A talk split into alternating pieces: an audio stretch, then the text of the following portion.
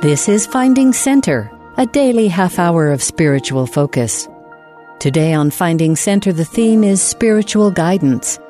Jane H. Lassiter, assistant professor in the BYU College of Nursing when this devotional address was given, will share her BYU devotional address entitled Lead Me, Guide Me, Walk Beside Me Life Lessons with the Holy Ghost.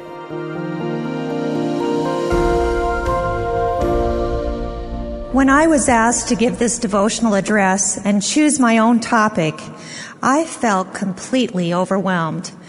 I ran to the office of my dear friend Peggy Anderson, who gave a devotional address last fall, and she assured me the topic would come. That very evening, after I said my prayers, the music and words to the familiar child's hymn, I am a child of God, came to my mind. I've always treasured this song for its elegant, inspired simplicity, and I'd always considered the chorus words, lead me, guide me, walk beside me, help me find the way, to be a child's pleading for help from parents and teachers. But that evening I realized these words could also be the feelings of a prayerful heart, asking the Lord to lead, guide, and walk beside through the guidance of the Holy Ghost. The connection between the words of the chorus and Doctrine and Covenants, section 112, is apparent. Be thou humble, and the Lord thy God shall lead thee by the hand and give thee answer to thy prayers.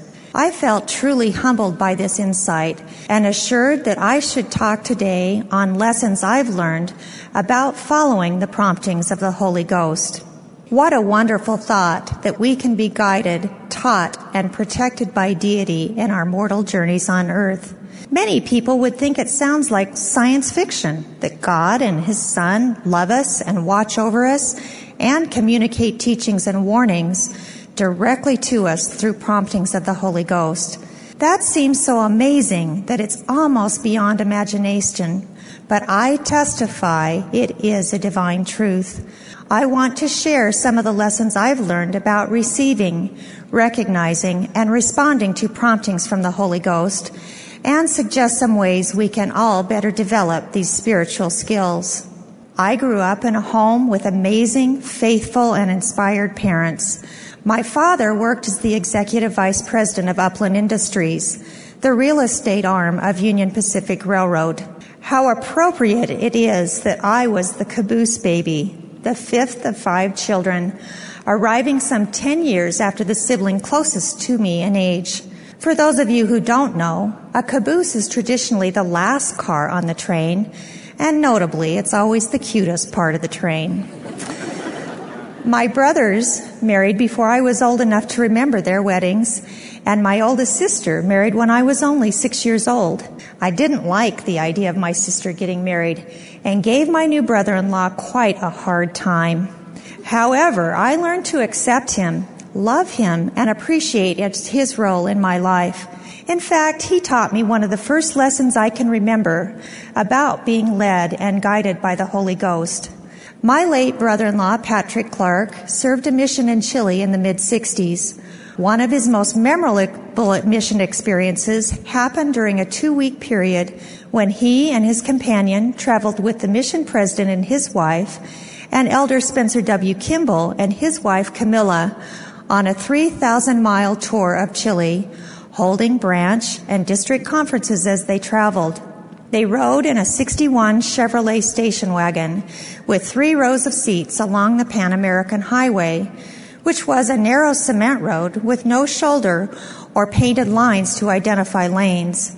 Many rivers and deep canyons crisscrossed the path of the highway, necessitating bridges to span them. Most of these bridges were very narrow. Late one afternoon, after holding a conference in the most southern branch of the church in Chile, they headed north along the Pan American Highway. Patrick was driving. His companion was in the front passenger seat. The mission president and his wife were seated in the back row, and Elder and Sister Kimball were in the middle row. As they drove along, they approached a narrow bridge which crossed a deep canyon with a river gushing below. Elder Kimball suggested they pull over and stop. Patrick questioned him, saying, Do you want to stop here where there's no shoulder? Or do you want to drive a ways and find a better place to stop? Elder Kimball repeated, Stop here. Without further hesitation, Patrick pulled the car over and stopped. Then he realized a semi truck was approaching the opposite end of the bridge in front of them. As the truck entered the bridge, the front wheel came off, causing the truck to roll over. Patrick and his companion jumped out of their car and assisted the driver out of the wrecked semi truck. After the truck was removed from the middle of the bridge and things settled down, they continued across the bridge and up the road.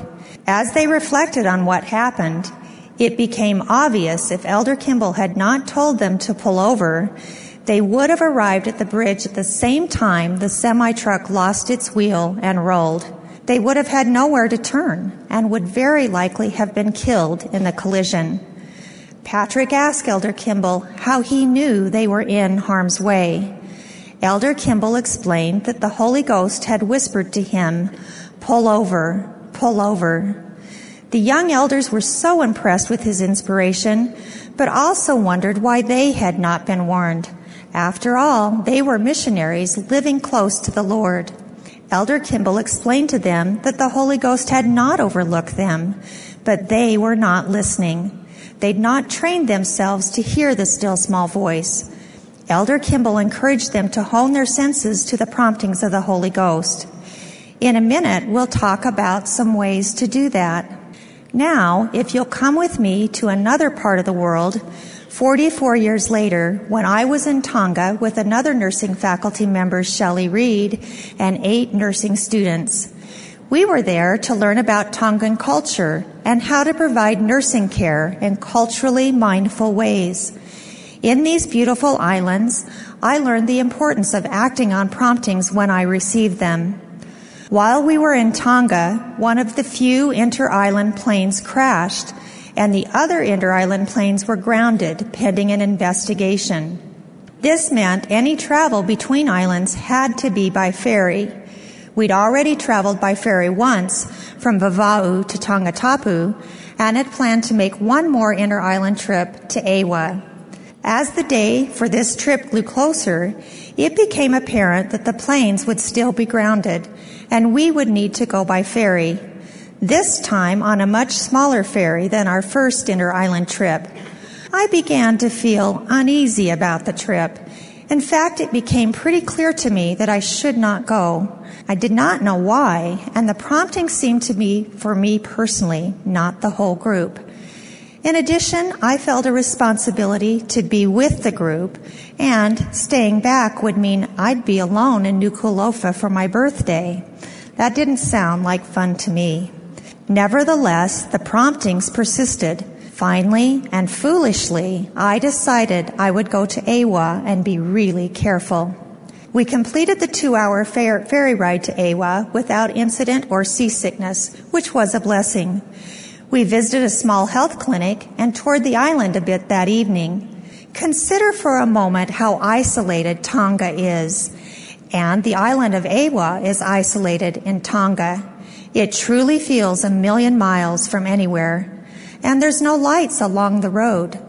The night darkness is deeper than I've experienced anywhere. We only stayed one night, and I was ready to return to Nuku'alofa. As you can imagine, I was a bit nervous, feeling I was there against heavenly advice. The ferry left very early in the morning, well before sunrise, and we had to travel to the dock in two groups because there was only one vehicle available to transport us that morning. I offered to go with the first group of students. When we arrived at the dock, the only light around came from inside the ferry. Looking into the ferry, I could see quite a few people had already boarded, and I felt concerned about securing enough seats that none of our group would have to stand for the long ride back to Nuku'alofa. I thanked the driver, jumped out of the vehicle, and scurried across the dock ahead of the students, hoping to secure seats for our group. Unbeknownst to me, there was no plank to provide a walkway between the dock and the ferry, and my eyes were fixed on the seats inside. As I stepped where I thought a plank would surely be, I felt the dreadful sensation of falling. My arms instinctively reached out, trying to grasp the side of the ferry so I would not fall to the ocean below. I did not succeed in that effort, but I did manage to badly scrape my arms and legs on the side of the ferry. As I hit the water, I knew this was why I'd been warned not to go to 'Eua. I continued my descent a long way down in the water. Even in the watery deep, I immediately began to pray and apologize for my disobedience while also pleading for help. I struggled mightily in this disorienting watery darkness, but somehow managed to find my way to the narrow passage between the side of the ferry and the wall of the dock. Eventually, I was able to reach the surface of the water. Illuminated by the light from the ferry, as I looked up, I could see the horrified expressions on my students' faces melting into looks of relief. I was grateful to breathe air again. I thanked my Heavenly Father that I had survived so far. But my troubles were not yet over. I was still in the water, and it was dark in that narrow watery space between the dock wall and the ferry. I couldn't figure out where to go, so I treaded water until I felt like I no longer could. Then I looked up, and a Tongan man had laid down on his stomach on the dock and leaned far over the edge, extending his arm to me. Braced by a large rubber tire attached to the dock wall, I could reach up and just barely grasp his hand. How comforting the grasp of his hand was symbolically how important it is for us to look up when we are in need of help. My students shouted encouragement, but I soon began to lose strength in my arthritic hand. Just then, a young Tongan man was at my side. I don't know how he got in the water, but I remember the overwhelming gratitude I felt for him and his bravery. He did not speak English, but managed to guide me toward the front of the ferry where the dock surface was closer to the water. There, two large Tongan men reached down, each grasping one of my upreached arms, and quickly pulled me to the safety of the dock. The Tongan women gathered round me to comfort me and tell me more about what I'd just experienced. They told me it was a miracle I'd survived. They explained that the ocean was unusually calm that morning if there'd been the slightest movement in the ocean, I would have been crushed between the rocking ferry and the dock. My knees went weak as I realized the tender mercies I experienced and felt the love of my Heavenly Father, despite my disobedience to the promptings I'd been given. Angels, seen and unseen, helped me through the peril I had created by my disobedience and taught me a lesson I hope to never forget. Interestingly, I'm left from this experience with a constant gentle reminder that I need to obey the Holy Ghost promptings. You see, when two large Tongan men pull you out of the ocean, you come out in a big hurry. The strain of the pull on my right shoulder wrenched it enough that to this day, nearly four years later, I continue to experience varying amounts of shoulder discomfort. I let this pain serve as a reminder that I not only need to listen to the still small voice, I need to obey so I can have the Holy Ghost lead and guide me through my mortal journey. The lessons I've shared thus far have been about inspiration, warning of great peril.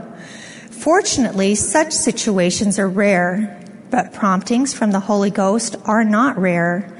Our Father in heaven and His Son Jesus Christ care deeply about the details of our lives.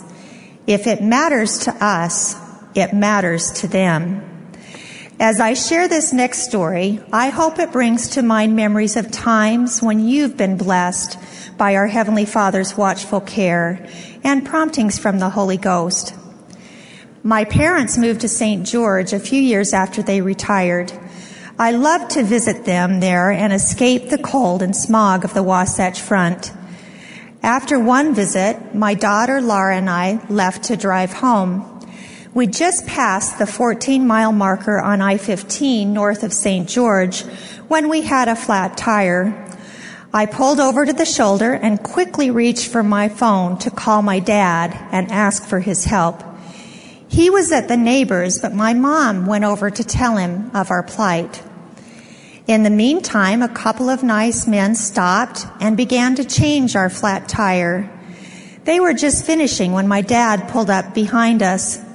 He got out of his car and thanked the men for helping me. My dad and I visited briefly and said our goodbyes once more. I got in my car, started it, and tried to pull forward, but could not. Something was wrong. My dad was behind us, so he had not moved. We got out of our cars and he took a quick look at my tire, went to his trunk, and removed a two by four piece of wood and a hammer. Something was hanging underneath my car in the wheel well and onto the tire, preventing it from rotating it. He placed the two before along the top of the tire and hit the other end of the board with his hammer, moving the dangling piece out of the way so the tire could rotate freely. When I looked at him, I noticed he was a bit teary. I thanked him and he said, There's something you need to know. When I entered the garage to get in the car and come to you, I felt prompted to take a two by four and a hammer. Although I wondered why in the world I'd need a two by four and a hammer to change a tire, I gathered them and put them in the trunk. They were exactly what I needed to fix your car. Now I was teary too. A loving, watchful Heavenly Father had communicated to my dad through the Holy Ghost to help me with a need neither my dad nor I knew I had when the prompting was given. My heart filled with gratitude for my Heavenly Father, my wonderful earthly Father, and the Holy Ghost. I felt so loved, so protected, so safe. Our Heavenly Father, Jesus Christ, and the Holy Ghost care about the details of our lives. So how do we learn to be better in tune with promptings from the Holy Ghost? It's sometimes difficult to differentiate between a spiritual prompting and our own deep emotional desires. Elder Boyd K. Packer explained, quote, the spiritual part of us and the emotional part of us are so closely linked, it's possible to mistake an emotional impulse for something spiritual, end quote. As we strive to be in tune and act upon the promptings we are given, we will begin to better differentiate a prompting from an emotional impulse. Promptings come in various ways to different people and at different times in our lives. Just as we have various learning styles in college classic classrooms, we have unique needs for learning about spiritual guidance. So our Heavenly Father, Jesus Christ, and the Holy Ghost customize our individual learning experiences with spiritual promptings. For me, promptings often come as sudden thoughts or feelings, like when I suddenly understood the chorus to I am a child of God in what was a new way for me. These sudden impressions are often things I've never thought of before, producing something of an aha moment. Promptings from the Holy Ghost are always consistent with the gospel and always edify us as we are taught, reminded, warned, or encouraged to provide a service for someone else. Promptings from the Holy Ghost are often described as still and small Sometimes the noise and chaos of our busy lives is anything but still and quiet. As I was preparing for this devotional, I felt the temptations of Satan to be angry and irritated by minor inconveniences of life, preventing me from being still so I could receive promptings which I felt I needed. As I studied and prayed, I read about Joseph Smith's experience when he was unable to translate one morning because he had argued with Emma. Only after he'd taken time to pray, calm himself, and ask Emma for forgiveness was he able to continue the work of translating. I believe it's similar for us. We need to avoid contention and anger so we can be still and ready for the quiet promptings we yearn for. Since reading about Joseph Smith's experience, I've tried to be less irritable, so contentious feelings are less likely to interrupt my ability to receive and recognize spiritual promptings. Since then, when I feel irritation surging through me, I shake my head and say to myself, cancel, cancel to help me remember the high cost of contention, let it go, and move on. This might seem like a silly signal, but it helped even on Saturday when I discovered my water heater burst and sprayed water all over my furnace room and flooded part of my basement.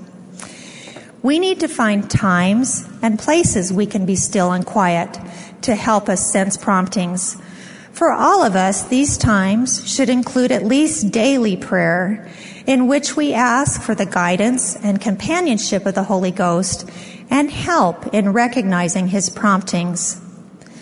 Scripture study helps our minds dwell on spiritual things and provides a medium for revelation as the Holy Ghost verifies the truths of the scriptures and teaches us how they apply to our lives.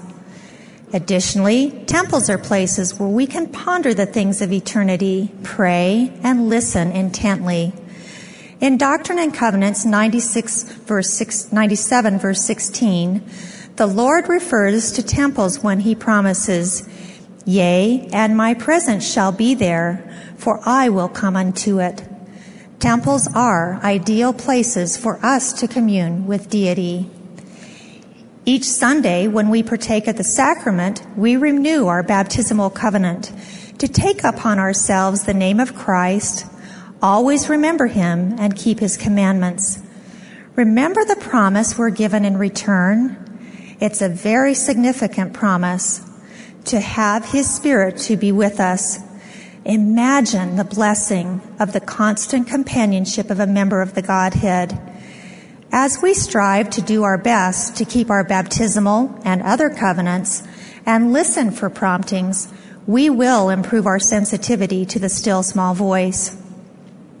Finally, remember promptings are often very subtle, coming in ways that might be difficult for us to know we've received inspiration.